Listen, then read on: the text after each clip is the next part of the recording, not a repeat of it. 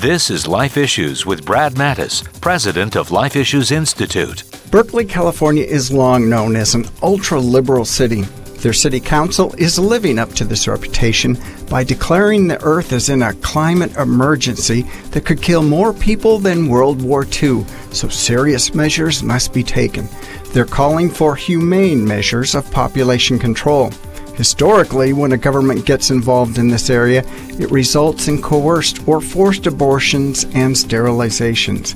Even though most areas of the globe are facing a lack of population, those with extreme agendas are channeling Chicken Little and declaring the sky is falling.